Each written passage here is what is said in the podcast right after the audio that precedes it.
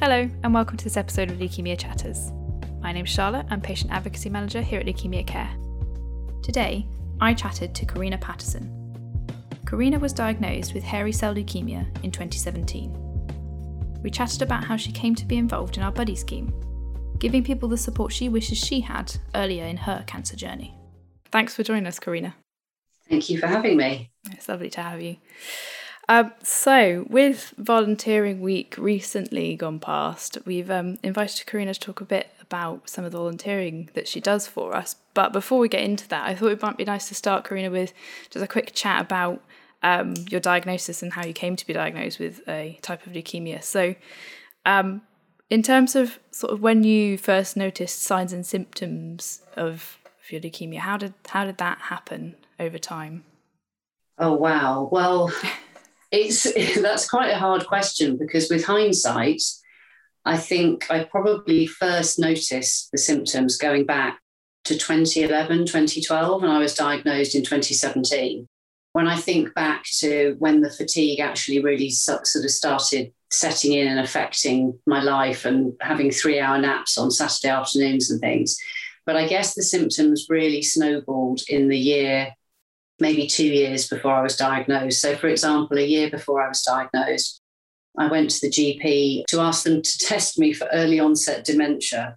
The reason being that I was forgetting the simplest of words. So I, would be sat maybe on the sofa and my other half would be sat near the window and I would I'd be feeling a draft and I'd want him to shut the window and I'd say, Oh, would you mind shutting the and then I couldn't remember the word for window. I mean, just the simplest of things. And because that was happening quite frequently, it began to really scare me. So I went to the GP and said, Would you mind checking me out? Because my grandmother had had, had dementia. And their response was simply, are, are, you working hard? You know, are you tired from work? And and of course I was tired from work because actually I was fatigued with everything, but it wasn't actually because of work. And I said, Well, yes, I am working hard. And they said, Are you working long hours? And, and of course, I was working long hours because I was having to make up for the fact that I was slowing down. So they just said, Oh, it, it, it'll just be work. You know, you don't need to worry about anything. And so that was that was the first symptom, I guess, that I reported to a doctor that was shortly followed after by me asking them why I, I was getting dizzy all the time.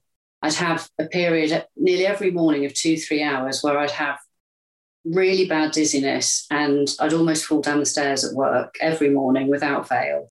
And I'd feel physically sick with it. I mean, I'd be sat at my desk just thinking I'm going to throw up any minute. And I never did, but I would feel it.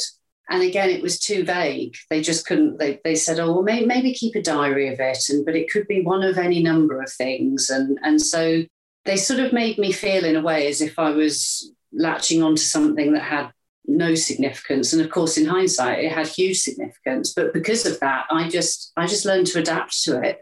I just thought to myself oh well maybe i've got something like low blood pressure. Maybe i just need to eat crisps every morning to regulate my salt intake. Just ridiculous ridiculous mad things. But that's what that's what i did. I just i just built the symptoms into my into my life until they until they almost weren't symptoms anymore to me. Yeah. they just became part of my normal everyday routine and being. Yeah, I think what you say about hindsight is something we hear absolutely all the time is that once you look back you can put it all together but it sounds as if you didn't necessarily connect all these things that were happening together and into one thing for quite some time is that right? Yeah not at all. So those those two symptoms i just mentioned were sort of the may june of the year before i was diagnosed. And then in the September, I just happened to have a routine set of blood tests done, which all came back slightly skewed. And then I started on this path of sort of up until Christmas of having blood tests every few weeks and but different gps were looking at them and saying to me oh well may, maybe you've just had an infection and maybe that's why that's higher or maybe that's why that's lower and and then of course i came down with my my annual um, lot of chest infections because for the years preceding my diagnosis, I was probably having two chest infections a year. Again, I didn't really think anything of it. I'd I'd end up going to the GP probably on week 10 of a chest infection because at the time on television, the NHS was saying, oh, if you've had a cough for eight weeks or more, then you should go to the doctor.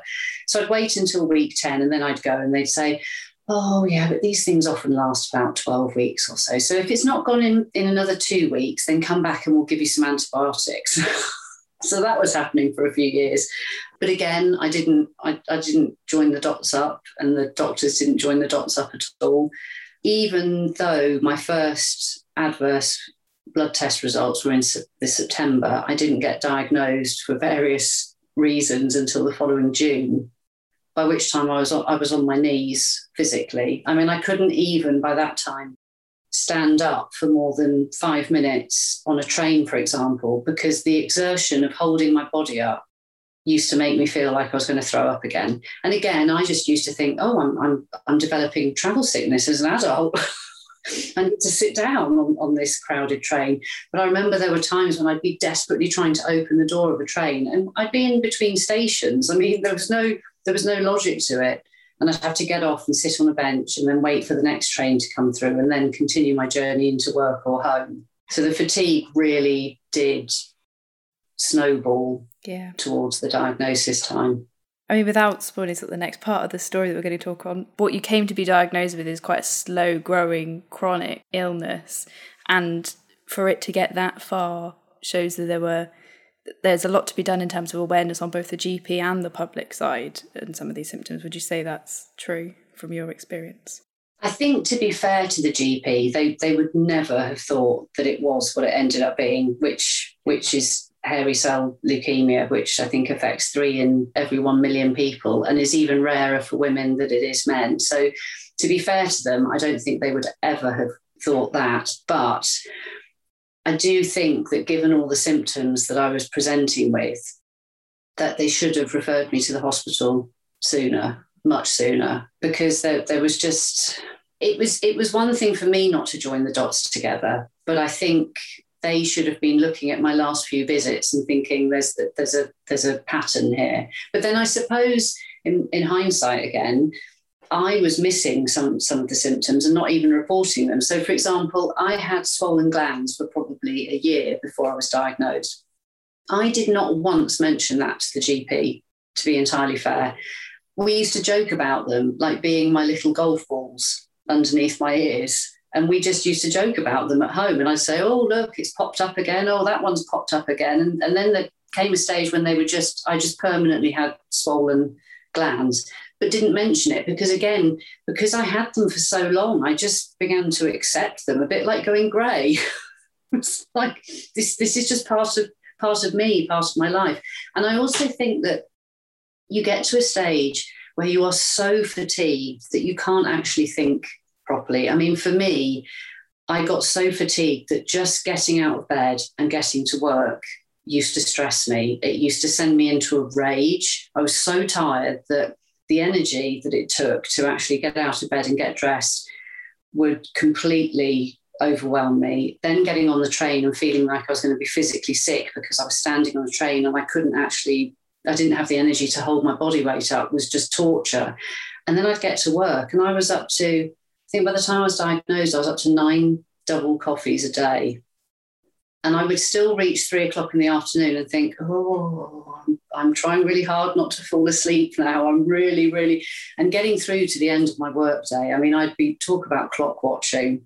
Those last two, three hours of the day, I mean, every minute felt like an hour. It was, it was torture. And then having to go through the physical thing again of walking to the station, and feeling exhausted from that, and then stand on a rush hour train again and think, well, I'm probably going to have to get off once or twice because I'll think that I'm going to be sick with, with the physical exertion. So I think the fatigue aspect for me was probably the worst um, because it, it eked into every every part of my life, and I and I think it's also the most underrated by GPs because they can they can blame it on so many other things. Yeah, I agree. I mean, I think the the key message is that people should get a blood test at that point. It's quite a simple thing to investigate fatigue. I think is what we is the message we're trying to get out there. Um, so hopefully, hopefully that'll be heard by everyone. Uh, that, that feeling tired is sometimes normal, but definitely not all the time. Do you know what I think as well? I think I think I was presenting with fatigue and I was presenting with all these things, but then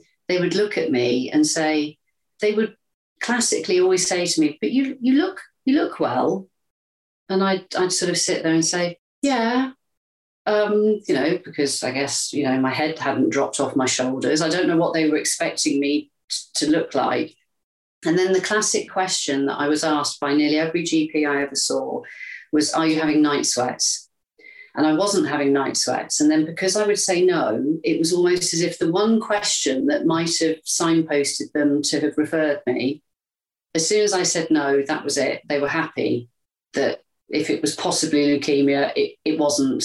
And so I think that was I think when when I look at all of your information that you put out there about the classic and the, the common symptoms that are mainly common to nearly every type of leukemia, that seems to be one that I, in my experience, GPs latch onto. And of course, there are so many symptoms, but that one symptom I was being asked about repeatedly, saying no, and that was it. I was I was off the list. that is the challenge of the the symptoms of leukemia is, is there are so many um, I agree. Yeah, hopefully, the message really is one of it's two or more of the six symptoms, but not necessarily all of them, is the key message. Since I got diagnosed, I have found that on certain days I find I'm quite depressed or I can be quite anxious, and the leukemia has affected us with that quite a bit, and it impacts on your daily life quite a lot. I found it quite hard to manage at times when I didn't know what my life expectancy was going to be or what was going to happen next. Sarah Jane is just one of the people affected by blood cancer to benefit from our Anne Ashley Counselling Fund. Our grants fund up to six sessions, allowing you to explore the impact of a diagnosis with a professional. To find out more and apply, search Anne Ashley Counselling Fund on our website or call our helpline team on 080 88 010 444. So you were experiencing all those symptoms. Fatigue was the worst, um, but then you started sort of having infections and things. And you said you had these repeated blood tests. So how did you go from those sort of repeated blood tests to actually ending up with a diagnosis of leukemia? Then I was given an urgent referral and I didn't hear anything within two weeks. So I chased it up. And with the borough that I live in, they have, or they had, a referral service, kind of a middleman in between the GP and the hospital. And so when I got in touch with the GP surgery to say I've not heard anything, and they said, Oh, neither have we, but we can't contact the hospital directly because we have to go through the referral service. So why don't you contact the referral service? Then I had to go through this whole thing of contacting the referral service who couldn't find the referral so that delayed it for a couple of weeks. Then I went back to the GP and said they can't find it. It's obviously gone amiss. And so they re referred me. And then um, the hospital got in contact to say that my B12 counts were really, really low. And so they wanted me to have B12 injections before I went um, for an appointment. That in itself caused a problem because you're supposed to have B12 injections every other day for two weeks, but the nurse at my GP surgery wasn't available on Thursdays and Fridays, and they couldn't give me appointments first thing or last thing. So, in theory, it was going to require taking six half days off work to have an injection that took literally two seconds. Um, so that was another thing that sort of sent me into a rage because I had no patience. I mean, I had zero tolerance by this time. You know, fatigue was everything, it was all consuming, and the slightest thing just used to set me off. I had the B12 injections, I read up on them, and I read that people in LA have these injections and it gives them loads of energy and makes them feel amazing. And I was thinking, mm. well, I, I don't feel anything. In fact, I think I feel worse. And so I called the GP surgery a few weeks after I'd had them and I'd had a follow up blood test because I hadn't heard anything. It was always me that was chasing things up. And I remember speaking to the receptionist and she said, Oh, yeah, yeah, your blood, your blood results are fine. And I said, Oh, really? This was in the April. And she said, Yeah, everything's fine. And I said, Are you sure? Yes, yes, yes. So I put the phone down and I was at work and I burst into tears. And the guy I share an office with said, Well, what's the matter? And I said, Well, they just said my blood results are fine. And he said, But that's good. That's good. They've been bad. They've been going downhill for months. That's good. And I said, I know it's good, but I don't understand because I think I feel worse. And then I said, Oh, maybe I don't feel worse, but I definitely don't feel any better. And then I just, I couldn't stop crying because I just, I didn't understand it. So then I just kind of thought, well, that's okay. I feel awful now, but I just have to learn to deal with this. There's nothing wrong with me. My blood results are good for the first time in, in a year. I just need to get on with things. And it made me feel like I was a hypochondriac. It made me feel like I was just being mm. weird. So I started trying to just adjust to it. I started doing more exercise classes because the gym because my fitness levels were going down. I couldn't even walk up the hill to the station without being out of breath, and I was getting out of breath sooner with with each day that went on. Which I was then thinking, well, if I'm perfectly okay, this must be to do with my fitness. Therefore, I need to do more fitness classes to get my fitness level back. So it was really counterintuitive. And I was doing completely what I shouldn't have done because, of course, I didn't have the energy to do these classes and I'd almost collapse after most of them. And it was just ridiculous. But I just got myself into this thing of thinking, well, there's nothing, there's nothing wrong with me. And then I had a letter from the hospital to say you missed your appointment with your consultant in April. And I thought, I didn't I didn't have a letter. So by this time it was May, and I called up the hospital and I said, Well, I didn't get it. Can I have another appointment? They gave me another appointment, which I then had to postpone because of a work thing. But again, I was thinking to myself, I don't really need the appointment because my last blood results were okay. So should I really be taking it, or should I just say to them, Look, it's okay. I, don't need to see the consultant anymore? And so I had this conversation with a friend of mine who had lost her father the previous year to um, liver cancer. And I said to her, I'm, I'm really in two minds whether to take up this appointment or not. I feel like I'm wasting valuable NHS resources. And, you know, I, I just feel like I'll be blacklisted if I turn up. Yeah. And she said to me, I don't mean to be rude, but there are days, and we would meet up sort of every other week. She said, There are days when I see you and you look awful. And she said, Don't take that the wrong way. She said, just sometimes I just look at you and think, What's wrong with you? And I said, Oh, Nobody else has said that to me. And she said, Yeah, it's not all the time, but some days you, you just look like you're dead on your feet. And I said, Oh, right, okay. She said, I think you should take the appointment. And if you take the appointment and you have more bloods done and they say there's nothing wrong with you, great. You're just going to have to get on with things. She said, But I think you need the appointment. And so I turned up for my first appointment and I remember sitting in the waiting area and think, looking at all these people around me and thinking, mm. oh, everybody looks so much worse than me. So everybody else looks so much iller. And everybody was so much older than me as well, because of course leukemia usually affects the elderly, doesn't it?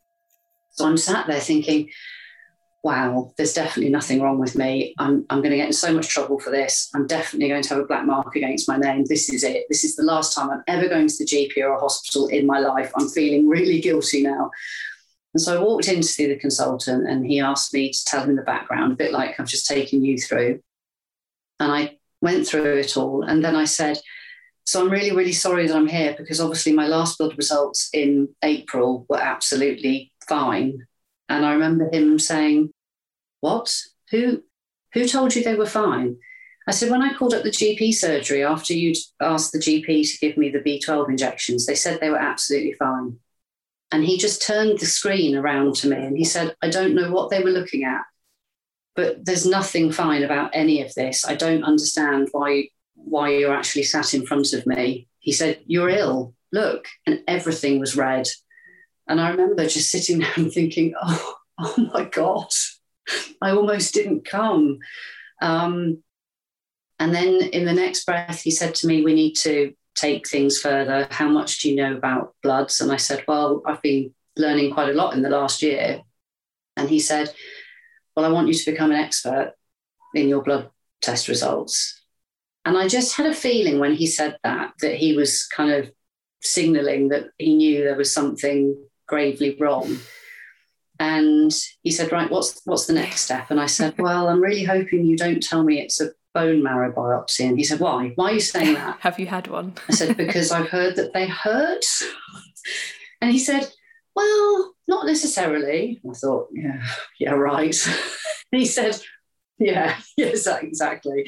And um he said, Well, that, that's what we have to do. We have to find out what's going on inside you, and we're booking you in for one next next week.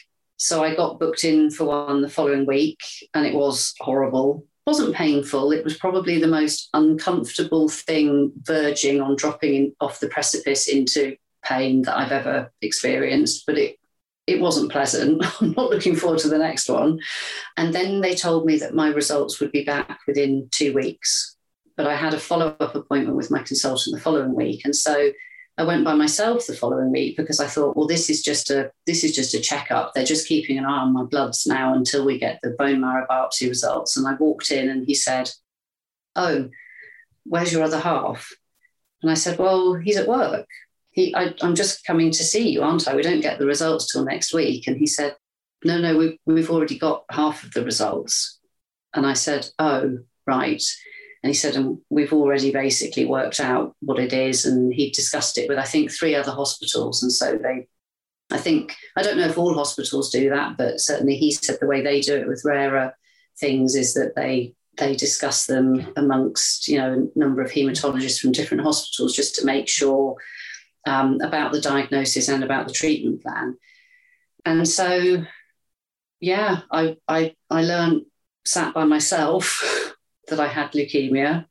I then was told I had to start chemo the following week because I think my bone marrow biopsy came back as I had between 80 and 90% infiltration in my bone marrow which I always flip it on its head and think, God, that meant I only had 10 to 20% of healthy stuff in my bone marrow, which is quite, quite a frightening thought. Um, but I also felt a weird sense of relief because I felt like finally something could be done rather than me feeling like I was flailing around just becoming the biggest hypochondriac on earth. I, I finally weirdly felt a sense of relief. And I think that was partly because I really liked the consultant and he just explained things so clearly and so simply to me. And every week he'd sort of build on the information that he was giving me so that he never overloaded me with too much because obviously you don't take in that much in those sort of circumstances. Um, and so I left and I went downstairs to the, um, the hospital pharmacy to get my prescriptions of various drugs because I was at such high risk of um, neutropenic sepsis and things. I had to go off and get various um, various drugs, and he wasn't sure at that stage whether he even would allow me to go for a week on holiday down to Dorset because that might be too far away for comfort and things. But he did end up allowing me to. Um, and so I immediately had to start thinking about what I ate and washing fruit and veg and not eating soft fruit and all, you know, not using condiments and all that sort of thing. And so I went down to the um, hospital pharmacy and I remember handing over the prescription sheet. And the woman said to me, Do you pay for your prescriptions? And I, I was obviously in another sort of, you know, on another planet at that stage anyway. And I said to her, Well, what, what, what do you mean, do I pay for my prescriptions? And she said, do, do you pay for your prescriptions? And I said, Well, I, I think so. I couldn't, I just didn't know what to say. And she looked down at my form and she said, Is that your diagnosis? And I said, Yes. And she said, No, when you've got cancer, you don't pay for your prescriptions. At which point I just, the tears that I'd been holding back, just, I just, I almost collapsed just talking to her. And it's, bringing tears to my eyes now talking about it But she was amazing.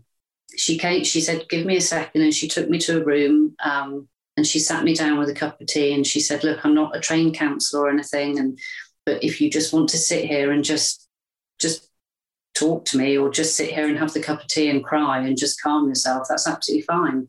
And she stayed with me for about 45 minutes until I felt as if I'd composed myself enough to actually walk out amongst all these people that had just seen me start blubbing like a child and get myself home. So that was that was the day of the diagnosis. Yeah. And it sounds as if since then your relationship with your doctor has been particularly helpful in terms of helping you come to terms with it. Sounds like you've got you had a good relationship with him. I don't know whether you're still seeing him, but sounds as if it was helpful. My consultant is fabulous. My relationship with my GP isn't so fabulous. Um, I I don't think the GP dealt with things at all well in the run up to it. it. Even I was I was angry after the event, and I did actually put in a complaint to them about the fact that they had seen from my blood results that I was severely neutropenic, and yet they didn't ever warn me about neutropenic sepsis. They didn't ever tell me about being careful or anything. Um, so for all those months, I was walking around and I could have got some horrible infection from just a paper cut or anything, and I was I, I was oblivious to it. Um, so irrespective of the fact that the GP didn't know what was wrong with me, they could see that there were certain things I think they should have flagged to me.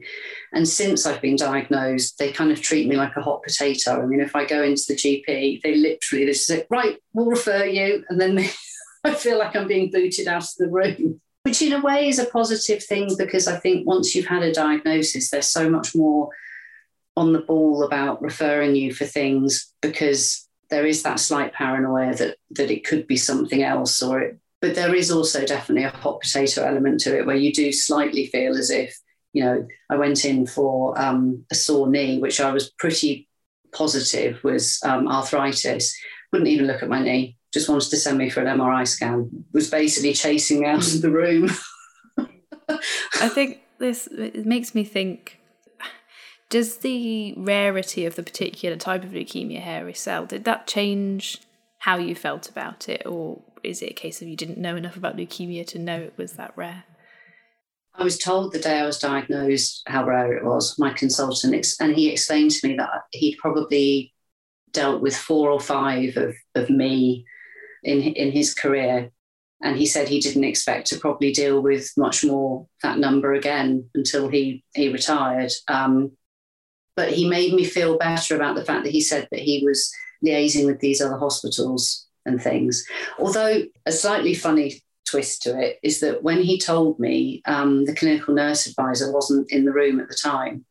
And then she walked in and he said, Oh, he said, um, I've just told Karina what her diagnosis is. And, and she said, Oh, right, what is it? And then he said, Oh, you don't know, do you? And he turned back to me and he said, We've kept it really quiet. He said, because it's actually quite a big deal. Okay. and I said, Oh, right. and then he yeah. told her, and then he said to me, That's that's how rare it is. He said, It's so rare that we've been keeping it kind of under wraps. And I did find it amusing at the time, to be fair to him, because I guess when you look at it from a medical and a science perspective, it's of interest to them, isn't it? But I think the the rarity of it, it just it made it harder to sort of understand in a way because there was so little out there. I mean, normally, from what I understand, you know, people's consultants are telling them not to look at Google and not to read up on on the internet about things. My consultant said to me, "You need to you need to look, read as much up on this as you can." And at the time, there wasn't that much to read. I mean, I could spend hours Googling it and be coming across the same research articles again and again and again. It seemed as if I would kind of hit a wall with everything. And I think in the last three and a half, four years since I was diagnosed, it's it has kind of increased. But yeah, Google to me was was a, was a necessary evil in a way. And did did that make you worry there wouldn't be enough choice in terms of treatment options because I think that's part of the challenge with rare diseases is developing enough treatment options. Did it make you concerned because of the rarity that that would be the case? That didn't even come into my thinking at the time, simply because I was given my diagnosis and I was told that I had to start chemo a week later. It didn't actually happen a week later. It happened two weeks later because the pharmacy didn't know what the what the chemo was that I needed, and therefore they hadn't they didn't approve it and they didn't get it in in time, that kind of thing. And I wasn't. It wasn't so much that there was a discussion about what my treatment would be. Um, my consultant told me the drug that I would be put on, and he said it, I'd have it over the course of five weeks. That it was normally over the course of five days, but because my neutrophils were so low, he didn't want to bombard my body too drastically um, and risk me getting an infection. So there wasn't a discussion about the treatment plan per se, and there wasn't a discussion about the different types of treatment. To be fair, I was told what it was, but at the time, I think I was happy to be told because I just I didn't have the energy to have a discussion. And the fact that I think I I already trusted and liked my consultant. I was happy for him to dictate to me. Now that I know a lot more about it and I know the different treatment options, and I know that generally for, for hairy cell, you can have the type of chemo that I had maybe twice maximum, but then it starts losing its efficacy. So you need to start looking at other things. And now I know a lot more. I think as and when I relapse, which I don't plan to do for another 20 odd years, by the way, that I will have a discussion with my consultant, that it won't necessarily be him telling me that I will be more engaged um, in that. But the incredible thing about hairy cell leukemia is the number now that I know of of experts out there, particularly in the States, who are obsessed with the disease. They and they there are so many people out there putting research into different types of treatment for it. I mean, the number of people and the number of the number of people looking into it and the number of treatments don't really make sense given how many of us have it. But I think the rarity of it seems to pique scientists and medics' interests. And if that if that benefits me going forward, then then great. But I do find it quite incredible that there are so many different Definitely. treatment options now available. Yes, there are. And I guess this kind of links nicely to the volunteering you do in that I'm guessing a sort of peer to peer support scheme, which you now support us to deliver, didn't exist at that point, or did it just take you a while to come come across it? It didn't exist, I don't think. I don't think it came into being until two two years or it was it was done on a trial basis wasn't it with cll to start with? And then it was rolled out generally um, two years after i was diagnosed. So and i think i heard about it on my twitter feed. And as soon as i read about it i thought that's something that i want to get involved in because it just felt to me that it would plug a gap for somebody else that i hadn't been able to plug at the time and that i I just felt that was I, I didn't even know that there was a there was a gap that I needed to plug. But as soon as I saw that there was this buddy scheme, I thought that's that's what I needed. If I'd had that, I think it would have helped me enormously because the loneliness I felt having the diagnosis and the loneliness was enhanced by the fact that it was a rare disease so, you know, going off to a Macmillan support group meeting, and I was the only I was the only blood cancer person in the meeting. I mean, not that I was expecting anybody else to be there with hairy cell, but I was the only person with blood cancer, and so it was a very different take on things. You know, I was I was trying to come to terms with the fact that I had leukemia and I had a chronic type, which which isn't currently curable but is very treatable. But I was sat in a room with people who had had solid tumor cancers who were obviously aiming towards the kind of magic five years to be able to be clear and hopefully for it never to return. Whereas I was already trying to get myself into the psyche of accepting that I had it and accepting that it was just something that I had to sort of live with, a bit like my grey hair. You know that you can't you can't fight it. It's it's there. You've you've just got to manage it as best you can. So it was a completely different take on things. And I remember going to a couple of those meetings and coming away and feeling even worse, actually. And then just not finding any support groups that were kind of nearby and things, and then letting it slide, to be honest, because I thought it's just it's just not going to happen. I just need to get on with things. And then obviously as time went on and I was further into my remission and getting on with life and kind of dealing with not being so paranoid about things and, and dealing with the fact that I'd have blood test results back that were normal. I mean, because for the first few months I wouldn't believe them. I'd kind of read them in disbelief, and then all I'd be waiting for was the was the next ones to check that they were still the same. and yet, yeah, when, when I think back how how lonely I was and how I would sometimes just sit at home, just I just wanted I just wanted and needed somebody to talk to about leukemia generally or things specific to hairy cell or know wh- whether how I was feeling about things was overreacting to think just and things that you can't as supportive as your friends and family and your consultant are they just can't they can't help you with that because they're not they're fortunately not in the same club as you. So you know you can you can tell them how you're feeling but they can't give you they can't give you any feedback. They can't they can't kind of say to you, don't worry about. I mean, they can say it, but you don't necessarily take it on board because you're thinking, well, how can you tell me not to worry about that? You don't know how I'm feeling. And I think back and I think maybe if I'd had somebody who I could have bounced these questions and these feelings off against, that it probably would have helped me a lot with that that loneliness because it was very intense. And it does kind of make me it what makes me well up just to think about it, to be honest. I think it is an area that's not well appreciated. Uh, people we talk about survivorship in the cancer charity world, and it's always thought of as a post-curative treatment. This period where people, like you said, are aiming for five years in remission and they get on with their lives. And I think there isn't a, enough recognition of the people who for whom that's not possible. It's just, it just doesn't work like that because of the nature of their cancer. So I, I agree, it needs more more recognition. But uh, I guess this leads us on to you becoming a buddy for us. So you spotted this Twitter advert, and we're looking for people to support other hairy cell patients, and you took it on board very kindly. I mean, do you see when you're supporting? You've got three buddies at the moment, if I remember rightly.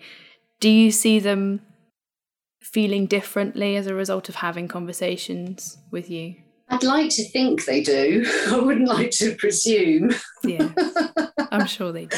um, they're all at different stages of their. I know some people don't like calling it a journey. I don't really know what else to sort of phrase it, but they're all at different stages of treatment or journey or, or however you want to phrase it. And I have noticed with each of them that there are times when they seem to just want to sort of ask me questions, which I know, and it's not that they say, I, I don't want to, you know, put this on my other half, or I, I don't know how to speak to anybody else about this, but you just know deep down because they'll say to you, well, how, how did you feel about this? And then I can be quite, I can be quite honest with them. And, you know, I might say, well, I, I, felt, I felt awful at that time, and, but things did get better. And I think that's the other thing with the buddy scheme. Having, for me, having been there had the treatment, been told I was in remission, I've come out on the other side. I've got the t-shirt in a way, so I can I can be brutally honest and I can say to them, yeah, no, I felt exactly like you do, or I felt worse. And there's nothing wrong with feeling like that. And, you know, when one of them was coming up to having his having chemo, and I was saying, look, you know, they're, they'll give you a huge long list of all these side effects of the chemo. You won't have all of them. You'll have some of them. They'll change from week to week. And I said, and the likelihood is, if you're anything like me, because of the rarity of it, they'll have given you this list, and you might even have some that aren't on the list. so get ready for that. That's something that nobody can prepare you for because it's not yeah, on the list. Exactly. but you know, don't don't think that it shouldn't be on the list just because it's it, it's not there. And sure enough, they they have had some of the ones that aren't on the list. Um, but yeah, I'd I'd like to think that I've helped them through things and that I mean I've definitely got a lot from it. I've got I've got so much from them. So if it goes to both ways and I've I didn't go into it for myself obviously I went into it wanting to help other people plug that gap like I say that that there was there was nothing at the time available to help me with but then I think forward and I think well you know as and when I relapse, if I'm in touch with them or if there's somebody else that's buddying with HCL, then at least I know there'll be somebody there for me as well. And it might be that I don't kind of need them because I'll have, you know, learned to deal with, with things over the years and things. But just knowing that the that the service is there. And it's it's kind of ironic because when I first signed up to it, I was told, oh, well, you know, it, it might be that we don't find anybody for a while because obviously, given what you've, you've got is so rare.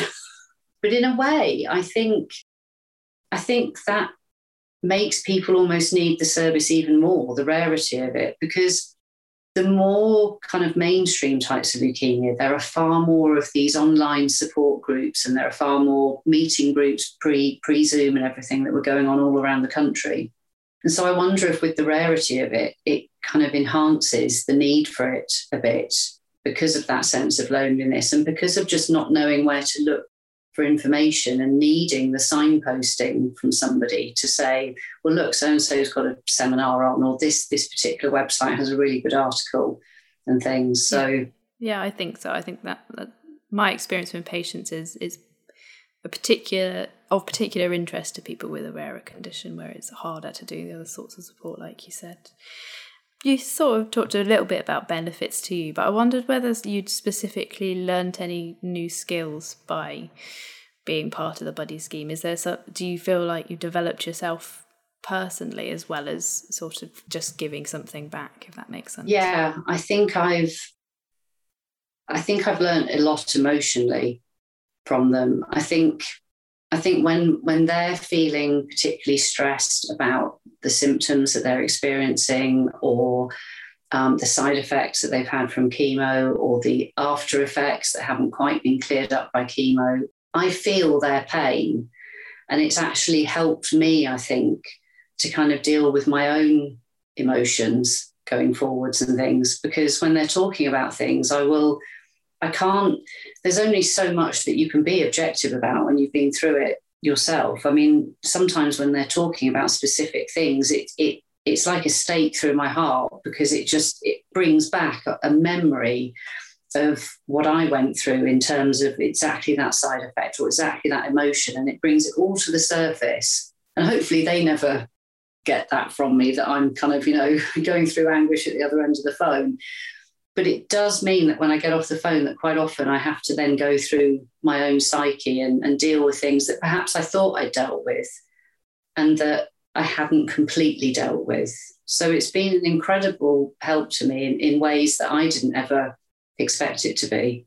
Yeah, and if there's anybody sort of wondering out there whether they should do the buddy scheme and they're a bit worried about the effect on themselves, because obviously we're pairing up patients with patients who've all had similar experiences, would you encourage them not to let that put them off, if you see what I mean? Not to be too worried about the impact on themselves? Is it something you can cope with? Do you have support with it over time? I think you have to reach a certain stage to be able to do it. So I don't think I could have done this back in, I was told I was in remission in November 17. If the buddy scheme had existed then. I think it would have been too early for me because although I was told I was in remission, I probably spent the following year still living in a slight state of paranoia. Like I said, not believing the blood test results and just never quite believing that everything was okay. I just expected to fall off the precipice at, at, at any point and be told that actually, oh, we, we, made a mistake or actually you've relapsed already and, and that's kind of thing. So I think it probably for the following year, I just had to get into the routine of actually things are okay again, and you have got energy and you haven't got fatigue, and you can start enjoying things and planning things and not looking at things as I used to look at everything as just being a hassle because everything would be so tiring. And, you know, even the nicest of invites, I think, oh, will there be anywhere for me to sit? I mean, if I can't sit down, then I can't be bothered. It was that, it was literally that, that was how I used to think about things. So I think for me, and for probably most people, there's going to be a period after you're told you're in remission where you just have to start adjusting. And it doesn't happen overnight. It's a bit like when I finished chemo and all of my friends and family said, Oh, that's brilliant. You must be so pleased you finished chemo. And I thought, Well, no, because I don't know if it's worked yet. so it's one thing finishing in August, but I didn't actually know it worked until November. That was a long period for me to kind of reflect on things. So I think everybody has a time period that they need to kind of get into a groove with. But then once they've found that kind of landing point, that they will benefit so much from becoming a buddy themselves. And like I said, it will it will probably unravel a few things in their own psyche that they thought they had dealt with or that they thought they didn't need to even deal with but that in itself is a is a journey that needs to be done at some point. And i think it's i think it's a healthy thing to do to not ignore them or not even realize that those sort of points are there. So no i, th- I think i think most people who've been through this would be amazing at being a buddy. I, re- I really do because i just just the experience of it is what sort of makes you a buddy weirdly and you you don't go into it necessarily knowing what to do. I mean, we have fantastic training and guidance from you guys, but it's not nothing set in stone. You never know when you get onto a phone call how that phone call is going to be, whether the person on the other end is going to be really unhappy that day or in a lot of pain. or a lot of discomfort. You just, you just, you never know what to expect.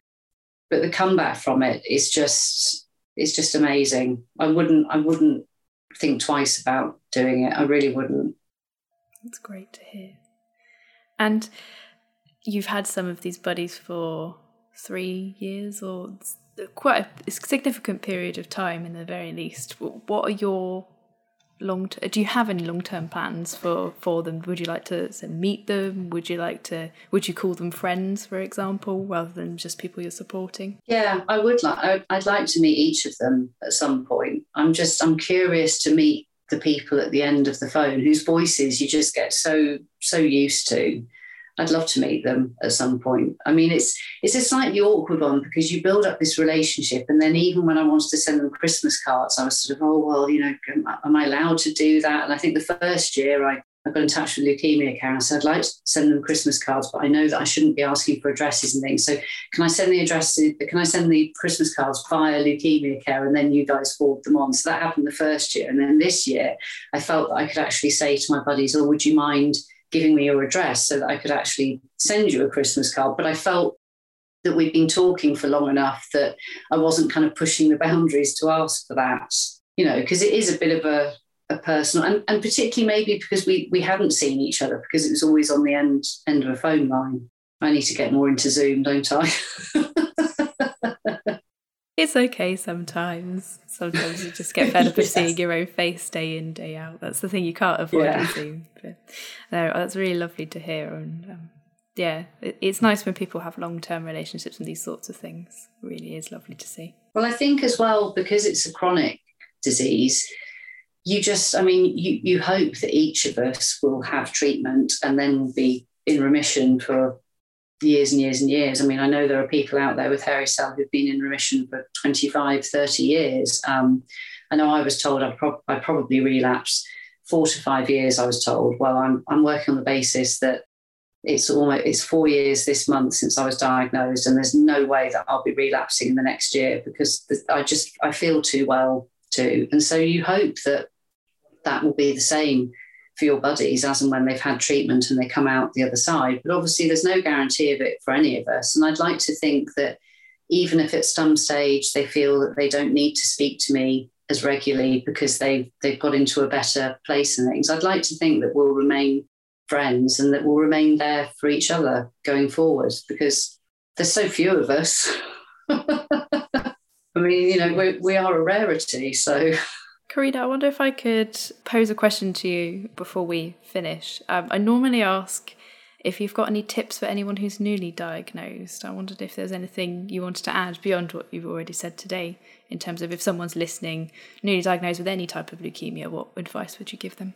To get in touch with leukemia care. To be to be frank, because I think you guys are able to signpost people in the right direction in terms of support or buddying or, or the online the online questions that can be posed or speaking to a nurse advisor over the phone and things and I wasn't I, I wasn't even aware that leukemia care existed for the first six months after I was diagnosed. I knew about Bloodwise, now Blood Cancer UK, simply because I was given the neutropenic booklet. That was the only booklet I was given. I wasn't given any other booklet. So I didn't know about anybody else. And I didn't really know who was who to turn to in terms of support. And I think when you're first diagnosed, that's what that's what you need. Um, and I think with blood cancer, from what I understand, it's, it's not it's not offered to you. It's not necessarily signposted to you. And I know that some people will be more reticent to to go out and look for it and things, but I really do think you need it sometimes, um, whether it's in terms of asking practical questions about the management of your chemo or um, the management of your symptoms or just speaking to somebody and bawling your eyes out. Um, I really do think that that's incredibly important. The, science comes later, kind of the, the interest in your disease and reading up maybe on papers and attending seminars and things and learning about the history of the diagnosis and and the history of the different treatments and things. I mean, I've become fascinated in all of that, but if I'd become fascinated, if I'd had the brain capacity at the time to become fascinated in it, it wouldn't have actually helped me emotionally. It's all about the emotion to start with. and just find finding your feet with it. Definitely. It struck me what you said earlier about plugging a gap that you didn't even know existed. And um, I think your advice hopefully should help people to, to plug that gap. Even if they don't feel like they need support, just have a look around and just double check just in case. Yeah. Thank you, Karina, for your time today. It's been a really interesting conversation. Thank you. Thank you very much. Thank you for listening to this episode of Leukemia Chatters. For more information and support from Leukemia Care, go to our website, leukemiacare.org.uk, or call our helpline on 080 88 010 444. See you next month.